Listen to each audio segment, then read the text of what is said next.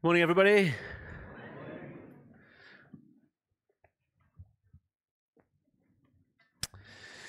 You probably weren't expecting this when you set to come out to church this morning, but I want to give you a bit of free legal and financial advice. If you haven't yet written a will, and particularly if you have children, then I would really urge you to do so as soon as possible because you never know when you're going to die. And if you die without a will, then it is a nightmare for those who are left behind, trying to sort everything out. And I've been in that place of having to sort that out for other people, and it really is a nightmare. So if you haven't got a will, write one, get it sorted as soon as you can. Not long after we had Naomi, Claire and I wrote our will, and its, its official title is Our Last Will and Testament. It's a legal document which says what will happen to everything that we own, our vast estates, when we die. So if, if Claire is alive uh, when I die, she's still alive, then she gets everything, and, and vice versa. But if we both die, or, or if she's already died when, when I die, then Naomi and Daniel get to inherit everything I own. They will inherit my vast financial and property portfolio, my, my vast empire. Which consists, by the way, of a 1970s three bedroom terrace house in Kingston Park and a 17 year old Honda Accord. That is it, I'm afraid. It's not particularly exciting. So, Naomi, don't go out and spend any money based on that because there's not much to inherit. Not exactly a fortune, and nothing compared to the 650 million pound estate that the Queen left Prince Charles personally when she died. That was just his inheritance. When my mum's parents died, I inherited just over 5,000 pound which way back in 1985, when I was 13, was not an inconsiderable amount of money, certainly for a 13 year old lad. And it was great. I got to have a, few trips to America in my teens to go and stay with some friends out there. And then I was used, uh, able to use it, more importantly, to uh, uh, use it for a deposit to buy my first flat. But the money soon went. It was only a, a finite amount, and £5,000 isn't actually that much money, and you soon spend it. Once it's gone, it's gone. The Bible teaches us that those who've put their faith and trust in Jesus have been promised to receive an eternal inheritance. And it's truly out of this world, even better than 650 million pounds. God has promised us that He has something in store for us in the future. He's promised it to us. And when God promises something to us, that means that we know that it's definite and it's absolutely certain. God always keeps His promises and it's eternal. And that means, unlike my inheritance, it won't be used up within a fairly short space of time. God's inheritance to us, if we've trusted in Jesus, will go on forever and forever. The promised eternal inheritance that will one day be received by all those who are trusting in Jesus is this it's being with God forever. That is our inheritance, to be with God forever. God Himself is our inheritance. Being with God, enjoying God forever, that is what we have to look forward to. That is our great inheritance.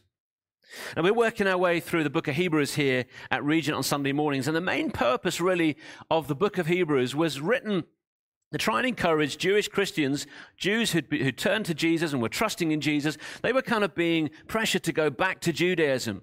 And the whole kind of point, really, of the book is to say to them, you shouldn't do that because what you have in Jesus is so superior to everything you had as Jews. The writer repeatedly demonstrates and proves that Jesus and all that he is and all that he's accomplished is vastly superior to everything they had under the Jewish faith and the, the old covenant.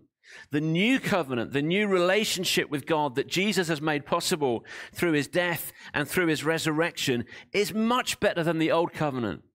The old relationship with God, which was built on the Jewish law that God gave to Moses.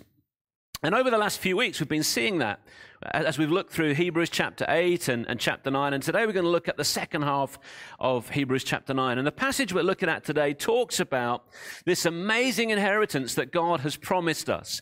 For the people of Israel, the inheritance that they were looking forward to was the land of Israel. It was all kind of bound up in the land. And as, as good as that was, it's nothing in comparison to the amazing inheritance that those who trust in Jesus have. So if you've got a Bible with you, please turn with me to Hebrews chapter 9. We're going to look at this and dig into it a little bit. Hebrews chapter 9, verses 15 to 28. I'm going to read it to you, but for the sake of context, we're just going to read from verse 11, just going to borrow some of the verses that Paul uh, spoke to us on last week. So, Hebrews chapter 9, we're going to read from verse 11 right to the end of the chapter. This is what it says. When Christ came as high priest of the good things that are already here, he went through the greater and more perfect tabernacle that is not man made, that is to say, not a part of this creation. He did not enter by means of the blood of goats and calves, but he entered the most holy place once for all by his own blood, having obtained eternal redemption.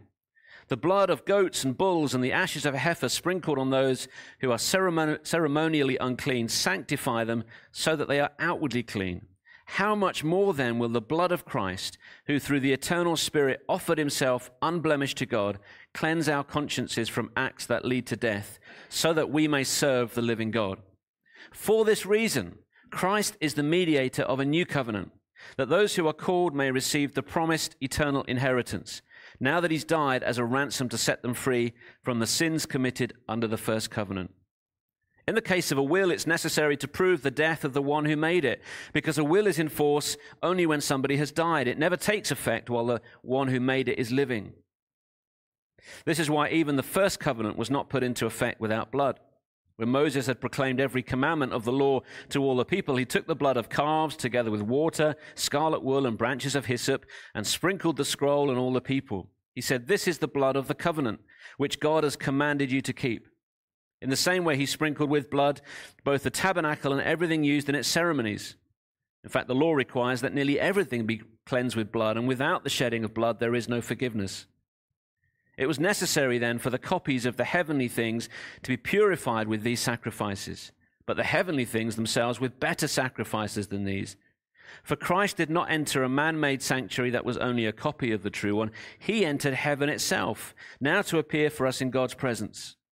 Nor did he enter heaven to offer himself again and again the way the high priest enters the most holy place every year with blood that is not his own. Then Christ would have had to suffer many times since the creation of the world. But now he has appeared once for all at the end of the ages to do away with sin by the sacrifice of himself. Just as man is destined to die once and after that to face judgment, so Christ was sacrificed once to take away the sins of many people and he will appear a second time, not to bear sin, but to bring salvation to those who are waiting for him. Verse 15 says, For this reason, Christ is the mediator of a new covenant, that those who are called may receive the promised eternal inheritance, now that he has died as a ransom to set them free from the sins committed under the first covenant. Jesus died on the cross as a substitute sacrifice, as your substitute sacrifice and mine. And because he died and took the punishment for our sins, he's established a new covenant, a new agreement, a new arrangement between God and people that we can all be part of if we put our faith in Jesus. It's a new agreement between God and all those who put their faith and trust in Jesus, and they've been promised an eternal inheritance. It's an inheritance that won't run out after a few years. It's an inheritance that won't disappoint, like my 17 year old Honda. The Jewish law of the Old Covenant that God had entered into with the nation of Israel had condemned not just the people of Israel, but every single human being. And because everybody that has ever lived has failed to keep the laws and the rules and all the regulations of the Old Covenant, which summarized God's perfection, God's holy standards, but Jesus has died and has paid the ransom payment to set people free from the payment or from the penalty of those sins. Each one of us deserved God's wrath against our sin because each one of us has failed to meet God's perfect standards summarized in the law. And Jesus has died to deal with that. He's paid the ransom payment to set us free from the penalty of those sins so that we don't need to face God's wrath. And, and just like my last will and testament will come into effect when I die, Jesus' last will and testament came into effect when he died. In verse 16, it says, In the case of a will, it's necessary to prove the death of the one who made it. Because a will is in force only when somebody has died. It never takes effect while the one who made it is living. And Jesus' last will and testament, if you like, is this that all who trust in him should inherit everything that belongs to him. And at its heart, that means being with God and enjoying God forever. That is our great inheritance. That is the inheritance that Jesus has given for us. God and being with God forever is our inheritance. It's not just a case of being saved from God's wrath in hell, although that's very much a part of what Jesus has done for us. But that's only a part of it. It's actually about going to be with God forever, enjoying God forever. God is our inheritance. God is the gospel. God is the good news. Being with Him and enjoying Him forever. That is at the heart of what it means to become a Christian, to be saved, to be saved from God's wrath, yes, but to be brought into a place of enjoying His love and His uh, presence forever. The Bible talks about us being heirs of God and co heirs with Jesus. We even get to share in Jesus' glory, which is truly staggering and, and never ceases to amaze me. Paul says this in Romans 8 The Spirit Himself testifies with our spirit that we are God's children. Now, if we're children, then we're heirs, heirs of God and co heirs with Christ, if indeed we share in His sufferings, in order that we may also share in His glory. Isn't that amazing? That through trusting in Jesus, we become God's children and joint heirs with Jesus, so that we get to share in His amazing inheritance and in His glory in the future. But this amazing new covenant between God and people required Jesus' death to make it possible. Because God requires blood to be shed to deal with and forgive sins. The old covenant required blood to be shed to deal with sin, and so does the new covenant because it's God's standard. God requires a sacrificial substitute to deal with sins. In the old covenant, it was the blood of animals that were substitute sacrifices, whereas in the new covenant, it's Jesus' blood Jesus' blood was shed. And, and, and, as he died in our place, as our substitute sacrifice, his blood was shed there on the cross. And when we read about in the Bible Jesus' blood or the blood of Christ, basically it's biblical shorthand for Jesus' sacrificial death, for his, his life poured out for us. So whenever we read about the blood of Jesus or the blood of Christ, basically it's a, it's a little phrase which summarizes and encapsulates the whole concept of Jesus sacrificially laying down his life for us there on the cross. God's perfect justice demands that when we sin, somebody must be punished. We deserve to be punished, but because God loves us and doesn't want to punish us, he punishes or he punished his one and only son instead so that we don't need to be. Jesus shed his blood as he died in our place. Through dying for us, our sins can be forgiven if we put our faith and trust in Jesus. Verse 22 says, Without the shedding of blood, there is no forgiveness. But Jesus' blood has been shed. He has died in our place, and he's been punished for our sins, so we can be forgiven. Forgiveness is possible for us because of what Jesus has done. Because Jesus was our perfect substitute sacrifice there on the cross. And you know, this morning, if you have never trusted in Jesus and if you've never had your sins forgiven, and you know that you're a sinner, you know that you've messed up and you've screwed up, and you know that you've rejected God, then you can have all of your sins forgiven, not just some of them. You can have all of your sins forgiven, past, present, and even the sins of the future, if you put your faith and trust in Jesus. And you can take that step right now this morning if you want to. You just need to acknowledge before God, God, I am a sinner. I've lived my way instead of your way. And I'm sorry for my sins. Thank you, Jesus, that you died there in my place. And I choose now to surrender my life to you.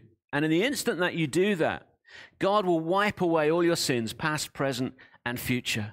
And he will give you an amazing eternal relationship with himself, which includes this whole concept of eternal uh, inheritance, of being with God forever. When God established the old covenant with the people of Israel through Moses, the people committed themselves to keeping all God's commands. And you can read about that in Exodus 24. But the problem was that no sooner had they committed themselves to keeping God's commands than they broke them. And they broke them over and over and over again. Verse 19 says, When Moses had proclaimed every command of the Lord to all the people, he took the blood of calves together with water, scarlet wool, and branches of hyssop, and sprinkled the scroll and all the people. He said, This is the blood of the covenant, which God has commanded you to keep. In the same way, he sprinkled with the blood both the tabernacle and everything used in its ceremonies. Moses had to take an unblemished animal and kill it and take its blood as a physical sign that it had died died in the place of the people, and then apply that blood to the scroll which contained the law that he'd just written down from God, as well as on the people themselves. And then he had to, to uh, sprinkle and apply that blood as a, as a symbol, as a, as a pointer to the fact that somebody else had died for their sin on all of the things inside the tabernacle. The tabernacle was the, the portable tent, if you like, where the people of Israel worshiped God before they had the temple built. Here's a picture of what it would have looked like in the desert.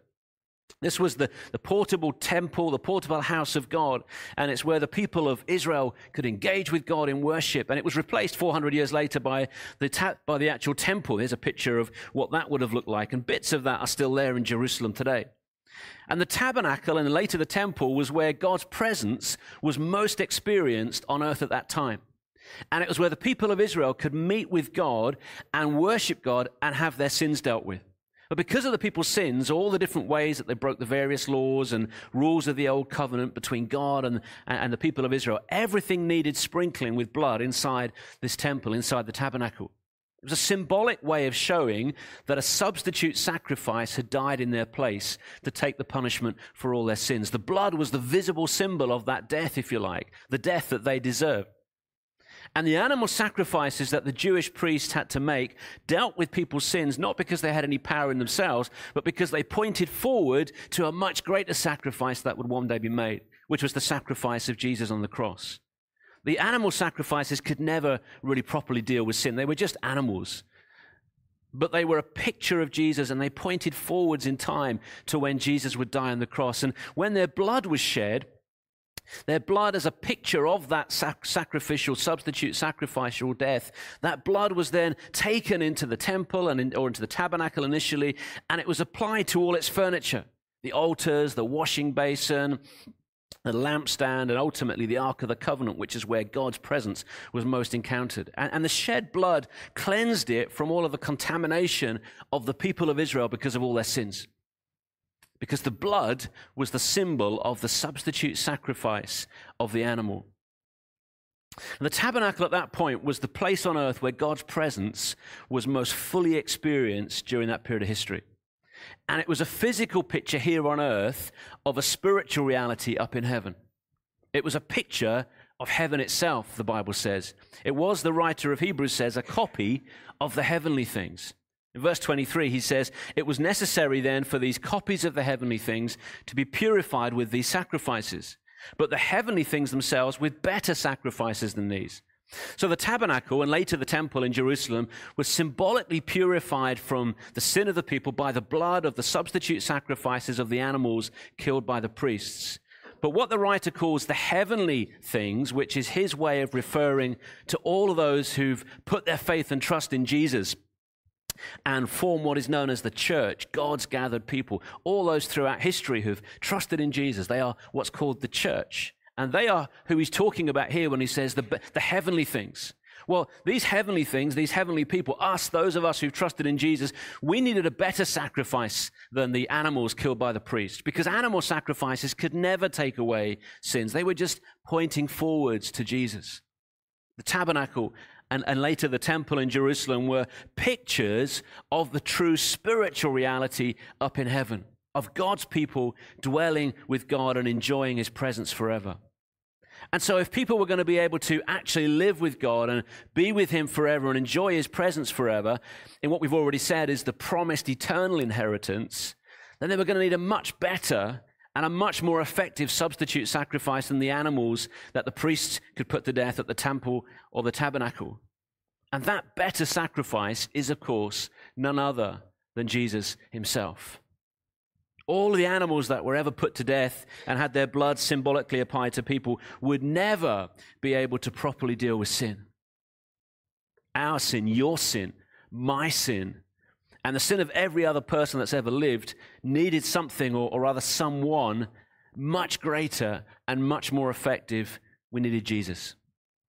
And so Jesus came and lived the perfect life so that he could be the sinless substitute sacrifice who died in our place and was ultimately punished for your sin and my sin on the cross. And when he did that, he applied his blood, or he applied what his blood symbolizes, which is his substitute sacrifice, to those who put their faith and trust in Jesus. When we put our faith and trust in Jesus, it's kind of like putting a plug into a socket.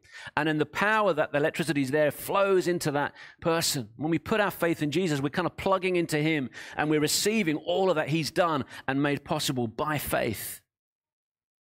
Verse 24 says, For Christ did not enter a man made sanctuary that was only a copy of the true one. He entered heaven itself, now to appear for us in God's presence.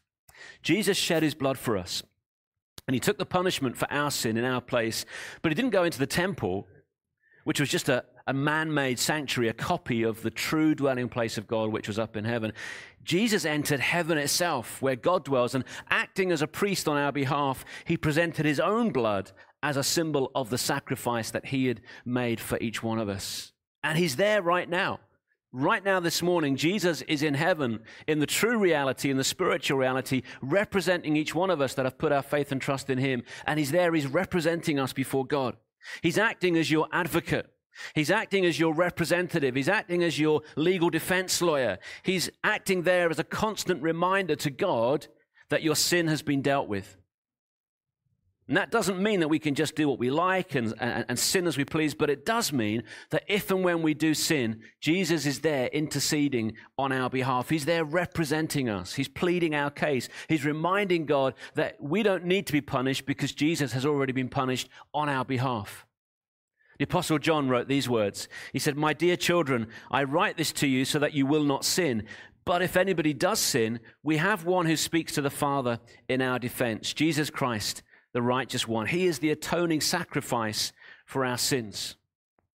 And this morning, if you've trusted in Jesus, whether that was a week or two ago or 30, 40 years ago, then no matter how badly you might have let God down or might be letting God down right now, when God looks at you, if you've trusted in Jesus, He doesn't see your sin, He sees Jesus. And He says, Sin, what sin? I don't see any sin. All I see is my wonderful Son. That's what God says if He looks at you this morning because Jesus is there representing you in heaven. He's representing you before God. And it doesn't matter, it does matter in one sense. Of course, sin always matters, but it doesn't matter in terms of our relationship with God, how much we might have messed up and screwed up and fouled up. If we've put our faith and trust in Jesus, Jesus is there representing us. It's not an excuse to sin. We're not meant to sin. And because of the knowledge of what God is doing for us, of what Jesus is doing for us, that should mean that we should run away from sin and have nothing to do with sin. But if we do sin, and if and when we do sin, as John says here, then we need to confess that to God and turn away from it. But we can do that knowing that we're already forgiven because Jesus has dealt with our sin and he's representing us there right now in heaven. If you've messed up, if you've screwed up and you're staying away from God because you feel guilty, then you don't need to. Confess your sin to God Claim the forgiveness that is already yours because Jesus is representing you right there, right now, in heaven, in God's presence. What Satan wants you to do is, having messed up and screwed up, is to stay away. And Jesus says, You don't need to stay away. Just come back to me. Come and welcome once more the embrace of my Father who loves you and is able to accept you because of what I've done for you. Unlike the priests at the tabernacle and at the temple, Jesus doesn't need to keep kind of going in and going back in and out of heaven over and over again. He doesn't need to be sacrificed again and again. Once was sufficient. His sacrifice was once for all time, never needed to be repeated. And it doesn't need to be added to. It doesn't need to be uh, anything to be added to it in any way by anything that we can do. Verse 25 says, Nor did he enter heaven to offer himself again and again, the way the high priest enters the most holy place every year with blood that is not his own. Then Christ would have had to suffer many times since the creation of the world. But now he's appeared once for all at the end of the ages to do away with sin by the sacrifice of himself. Jesus died once and for all. And when he died, he defeated sin, finally, completely. He cried out, It is finished. He's done away with sin by sacrificing himself. And when Jesus died, he dealt with sin once and for all, so that all who've put their faith and trust in him have had the penalty for their sin removed. They no longer, we no longer face God's wrath this morning if we put our trust in Jesus. And even the power of sin is broken in our lives according to the Bible. If we've trusted in Jesus, then sin no longer needs to have any power over us, unless, of course, we choose to give it power. And the only time that sin has power over us is when we choose to allow sin to have that power. No Christian should be a defeated Christian ruled by sin because the power of sin, and the Bible makes this clear over and over again, the power of sin has been broken in our lives. Even if it doesn't feel like it. You might not feel much this morning like the power of sin is broken in your life, but the Bible says it's true. And so we need to choose to believe what is true, even if it doesn't feel like it. And if you're a believer in Jesus this morning, but you're struggling with ongoing sin, with sin confess, sin confess cycles, then please do come and chat with me afterwards. Not because I've got the solutions to that, but because Jesus has. Because I would love to chat with you further and help you by looking at what the Bible says about true freedom in Christ, the freedom that we already have, but sometimes we're not experiencing. In fact, we have a discipleship course that we use here at Regent called, called Freedom in Christ. And lots of people here have worked through it and have found it really helpful and transformational to engage and really experience that freedom the Bible says we already have. Freedom not only from the penalty of sin, but the power of sin over our lives. So if you're already struggling with the power of sin in your life, then that might be something you might want to consider to help you really take hold of the freedom that Christ died to, to, to bring into, into effect for you. Jesus died once for all, just as every single human being can only die once. In fact, as the writer says in verse 27, just as man is destined to die once and after that to face judgment, so Christ was sacrificed once to take away the sins of many people. Human beings can only die once. There's no reincarnation, there's no second chances. And so Jesus, too, as a human being, God become a human being, Jesus, too, could only die once. But his one death was sufficient to take away your sin and to take away my sin. And we needed him to do that because after we die, as this verse tells us, we will all face God's judgment. We will all stand before God. Those who reject Jesus in this life and refuse to surrender their lives to him and put their faith and trust in him will find themselves in front of what the Bible calls the great white throne. Revelation 20 says, There then I saw a great white throne and him who was seated on it. And I saw the dead, great and small, standing before the throne, and books were opened. Anyone whose name was not found written in the book of life was thrown into the lake of fire. Those who find themselves in front of the great white throne with Jesus seated on it are those whose names are not in the book of life because they've rejected Jesus. And so they'll be judged by Jesus and thrown into what the Bible calls the lake of fire, which is a place of eternal punishment for sin and for rejecting God. But those who put their faith and trust in Jesus in this life, when Jesus comes again, will stand before what the Bible calls the judgment seat of Christ. Romans 14, verse 10 and 12 says this For we will all stand before God's judgment seat. So then each of us will give an account of ourselves to God. If we're a believer in Jesus this morning, then we will stand before Jesus at the judgment seat of Christ and give an account for how we've lived since we've put our faith and trust in Jesus. And that should certainly make us think deeply and long and hard about, what, about how we're living and what we're doing for Him in this life. But we won't be judged or punished for our sins because Jesus has already been punished for our sins. And His blood has been shed for us. Our sins are gone and we are forgiven. In fact, as verse 28 says, so Christ was sacrificed once to take away the sins of many people. And he will appear a second time, not to bear sin, but to bring salvation to those who are waiting for him.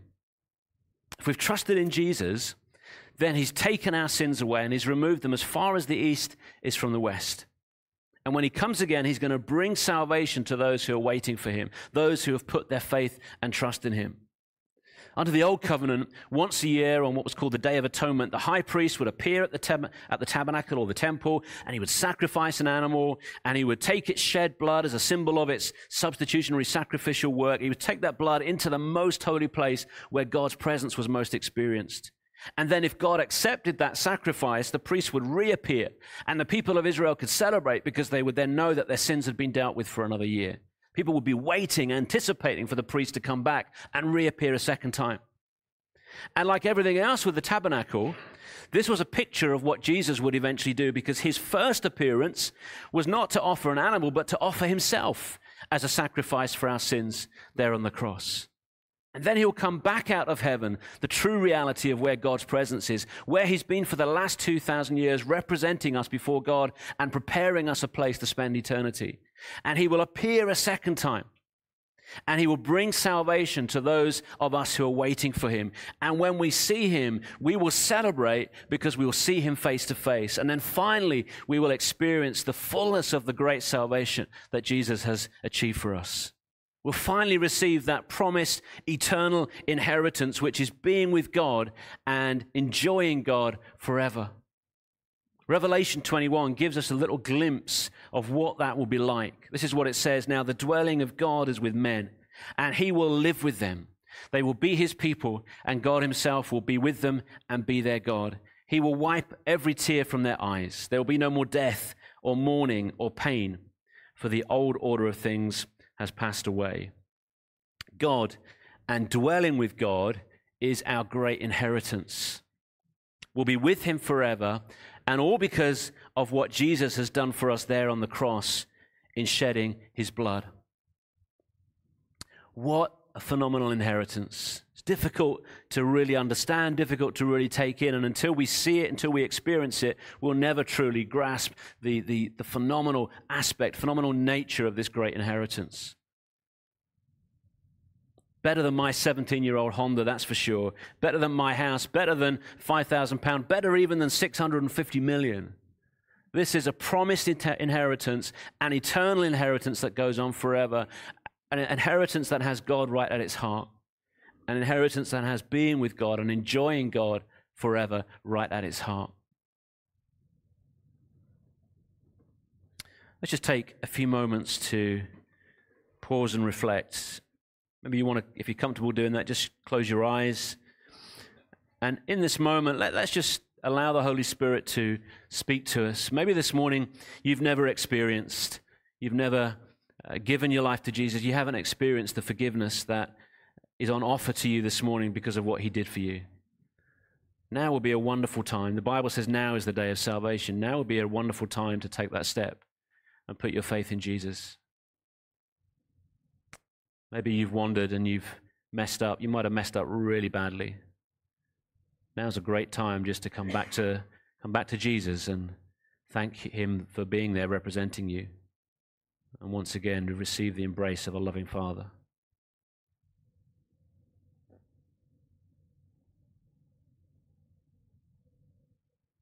We've got a great inheritance awaiting us, being with God forever.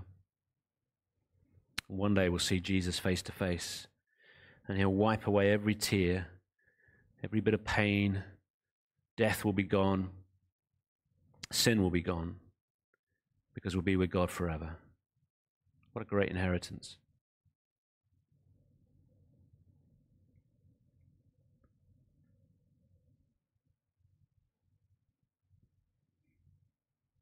Father, we worship you this morning. Thank you for sending Jesus to be our substitute sacrifice. Lord Jesus, thank you that you willingly gave up your life for us on the cross. And thank you that right now you're in heaven representing us. Father, I pray for anybody this morning that doesn't know you, that right now they would put their trust in you. For those who've wandered from you, I pray that they would re engage with you, reconnect and for each one of us, Lord, may we just be thrilled with the, the great thought of the wonderful inheritance, our great inheritance that awaits us. And so we say, even so, come, Lord Jesus. We worship you together. In Jesus' name, amen.